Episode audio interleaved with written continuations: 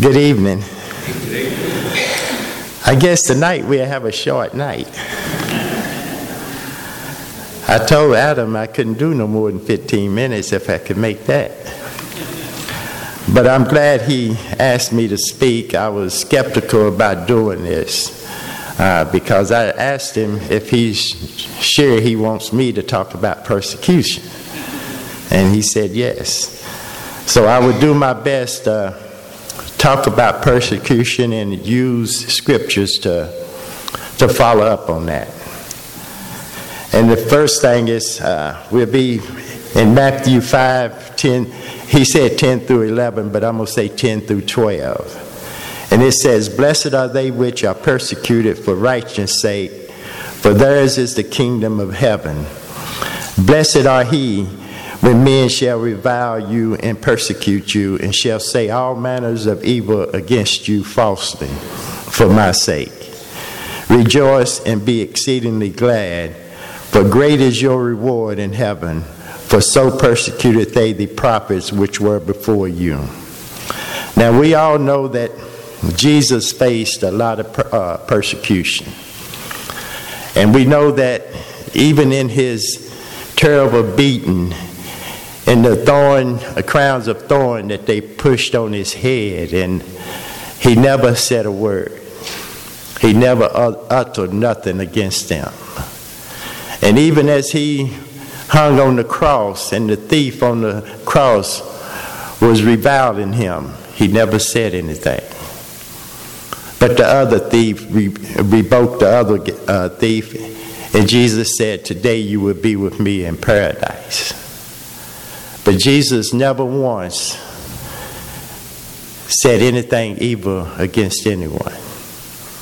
And even when the Pharisee stood at the foot of the cross and said, If you are truly the Son of God, come down off that cross and we will believe. Jesus, in his last breath, said, Father, forgive them, for they know not what they do. And when I look at this, and look at the persecution that we face today, I have to use the scriptures as my guideline.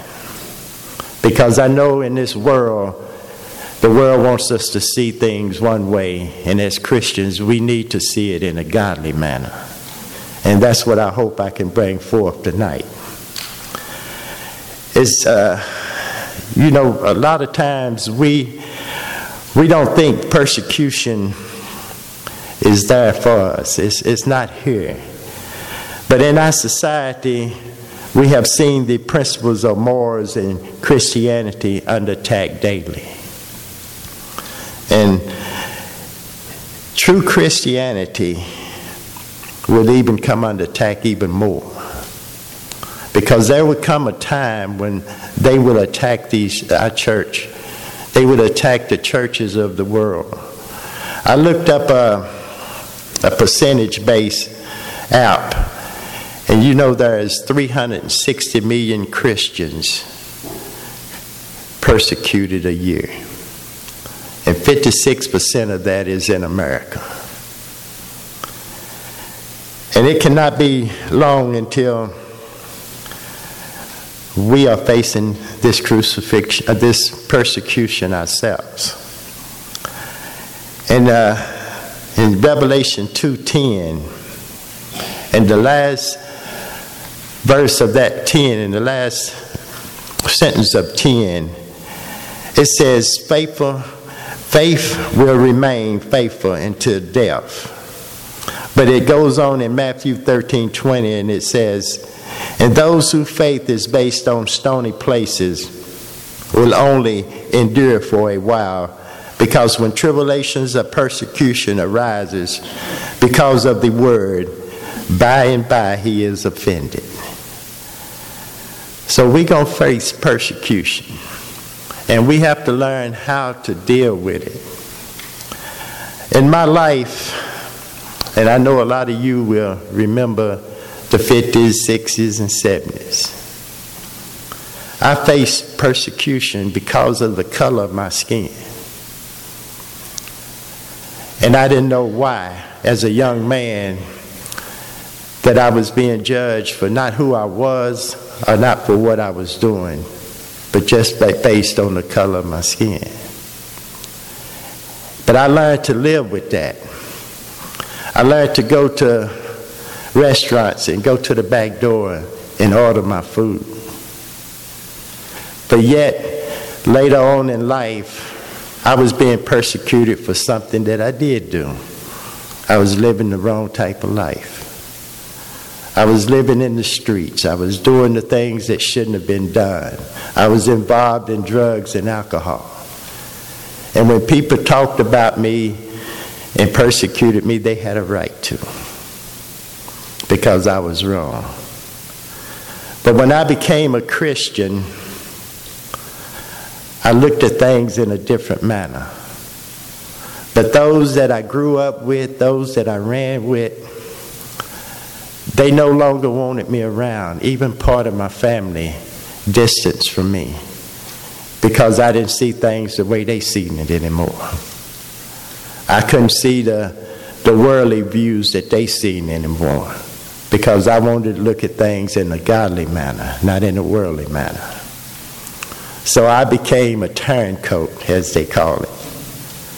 But then on the reverse side of that, when I talked to some friends of a different race, and I couldn't agree with them, then I was prejudiced. So here I'm stuck in the middle, wondering what am I supposed to believe? How am I supposed to act? And the scriptures always give you an answer to those questions. I have to be godly because that's what Christ calls us to be, is godly. It says uh, in Luke 21 16 and 17, and ye shall be betrayed both by parents and veterans and kinfolks and friends. And some of you shall they cause to be put to death, and yet shall be hated of all men for my name's sake. As long as we follow Christ, this world is going to hate us because they can't understand us. They want us to see what they say is right. But in the sight of God, the world is not right. We see so much evil in our world today. And I have to ask is this what we want? Is this what we stand for? In our lives, in John 15 20, it said, Remember the word that I said unto you. The servant is no greater than his Lord. If they have persecuted me, they will also persecute you. If they have kept my sayings, they will keep yours also. So, what is Christ telling us? That if he, if he was persecuted and he was the Son of God, are we better than Christ? I think we're going to be persecuted the same. We're not going to be able to, to walk into this world and preach the gospel the way we have freedom to preach now. It's going to come a time we're going to have to struggle we're sharing the word of God in this world. But the Bible also tells us that we are going to go through these evil times. And that we as Christians have to stand. And persecution is not limited. It's not just a physical uh, part of our lives. It's abuse and imprisonment is, is one thing. But we would be making a terrible mistake if we didn't understand that persecution also is mental, it's emotional, it's economic, it's poverty. This, this comes under persecution every day of our lives. If it, we look around, we, some people persecute others because they don't have what they have. Some is out of jealousy. Some is out of of worldly love. But we have persecution. And it's not just it's not just physical. There is so much pressure on us mentally as people that I know for a week I had to step back from my job at the church here because I had so much pressure, so much build up on uh, things that were said, looks that was given, and I had to question myself: Is this where I want to be? And when I came to the answer that it was because I shared things with Alan Hooper back there that I hadn't shared with anyone. And being able to get this out brought me relief because it made me understand that I'm not here for myself. I'm here to serve God. I'm here to be a servant of His. It's no matter what people may say, this is where I am to be. This is my church. And this is where I'll be until God calls me home. And I thank Him every day for giving me the strength to do this. We we have so much, so much anger in this world, so much. I don't, I don't even know the words for it. But I was just talking to Eddie back there, and I said, Do we take a group of people and persecute everybody of that race because of that one group? Do we take and persecute all races or nations because of one group. In Jonah, God was sending Jonah to uh, Nineveh to share his word with them. And Jonah ran because he didn't want to go share his word. He persecuted that whole city because he knew that if he shared that word, God's word with those people and they accepted it, that God would have mercy on them and forgive them.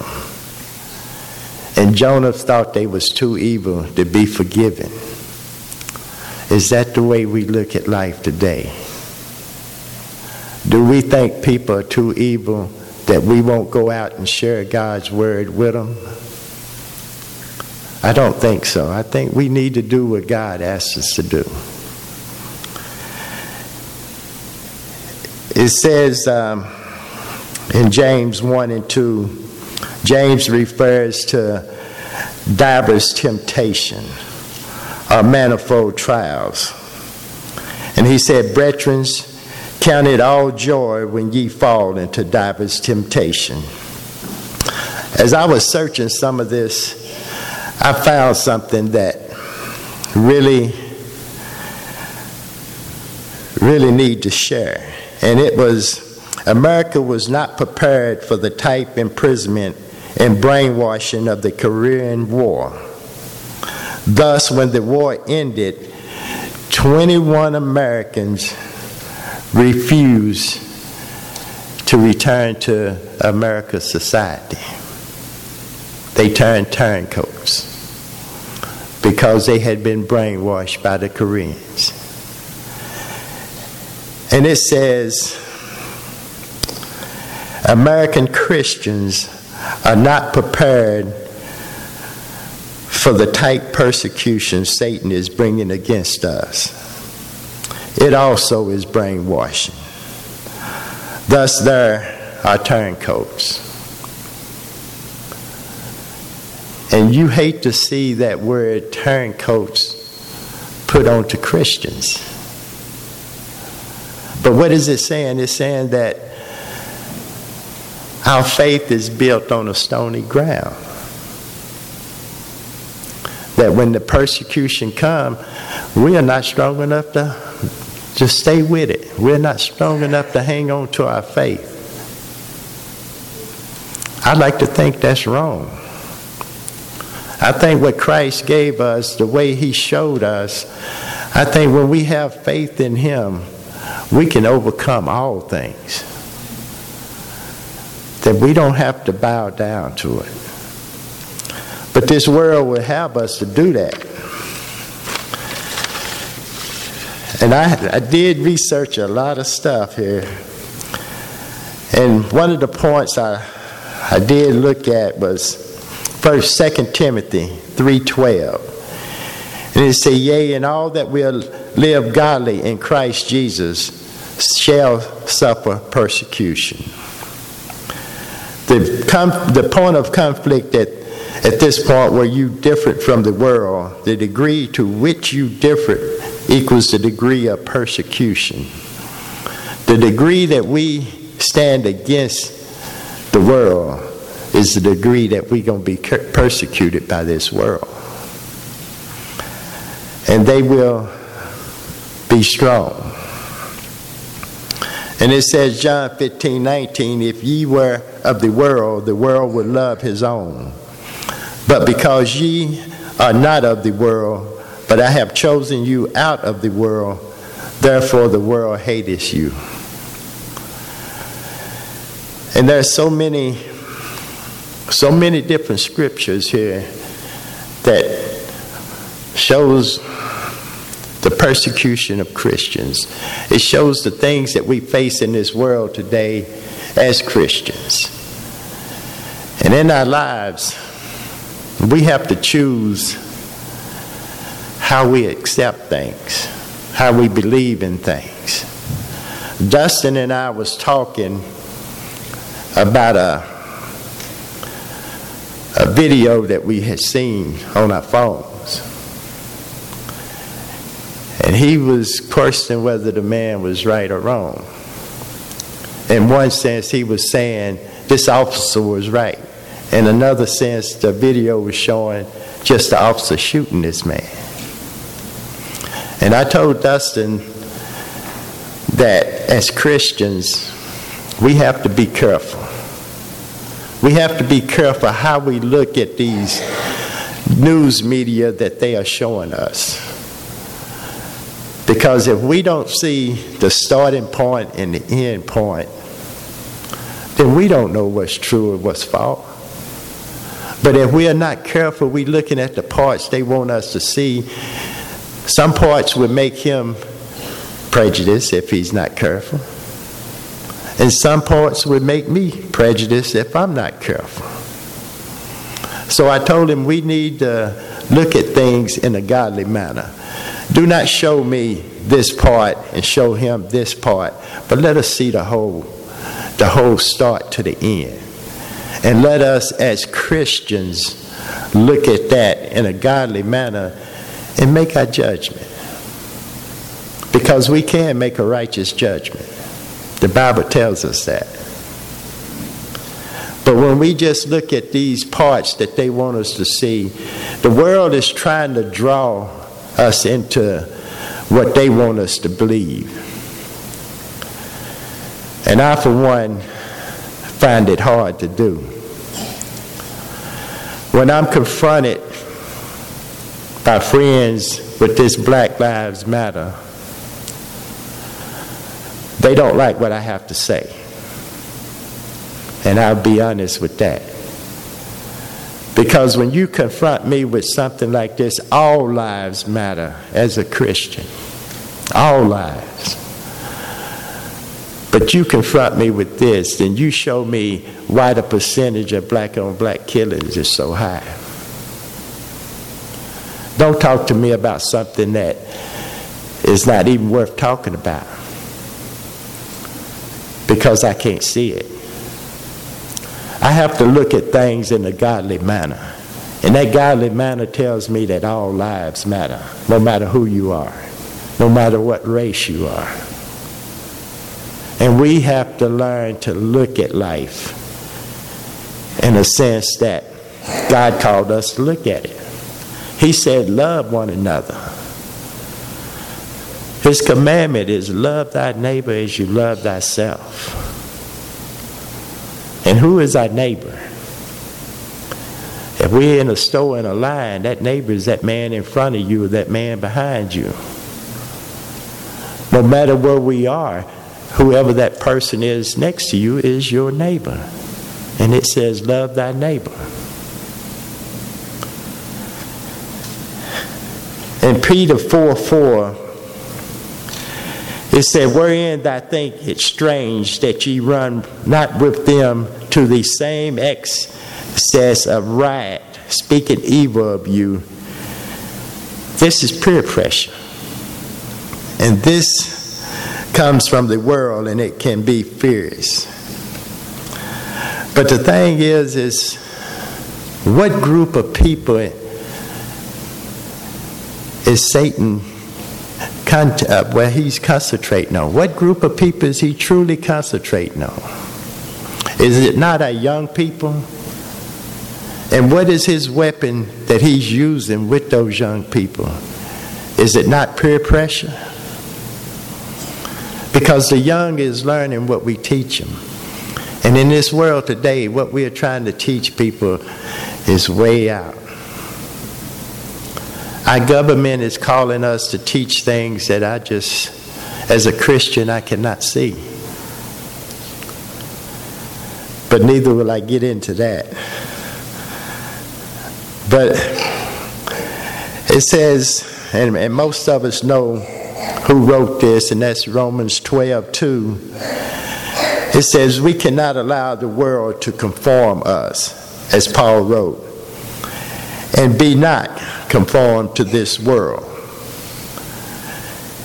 And then there's a conflict of persecution. You have two alternatives compromise with the world and revert to the world. Either way, then your persecution stops. Thus, your happiness is based upon approval of the world.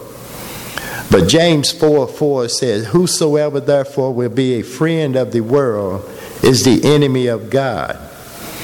Maintain righteous and godly living, that quality of life that results from being the scriptures makes you. The same attitudes that sanctify you also fortifies you. They are at once the cause of the persecution and the means by which we which you endure. Thus your happiness is based upon God's approval. There is so many things I have written down here that I I know I can't cover. But there's so many things that I would that goes on in my mind that I just can't find the words to put. But I do understand that as Christians, we cannot be conformed to this world. We cannot believe as this world wants us to believe. We have to be transformed by the renewal of our minds into what Christ has asked us to be. And the only way you can renew your mind in Christ is by studying His words, by concentrating on His words. Every morning I spend an hour just sitting and thinking about a scripture that I have read. And most of the time, all day long, that scripture is in my mind. And I know that for me, I have to show that godly love to everyone, no matter who it is. No matter what they say about me, no matter how they look at me, I'm going to show them a godly love. And then it be between them and God what they do. As for me, I want to be able to stand in front of God and say, I did the best I could. I hope that some things I have said hasn't offended anyone. And I hope that you can understand speaking of persecution is not easy. It is a hard subject. Because many things you want to say, you don't want to say. Many thoughts that you have, you can't find the words to put them into the right position. And I don't want anything to be negative because God is positive. And that's the way I want to keep my Christianity is positive. And I thank you for listening to me, and I appreciate this opportunity to speak. Thank you.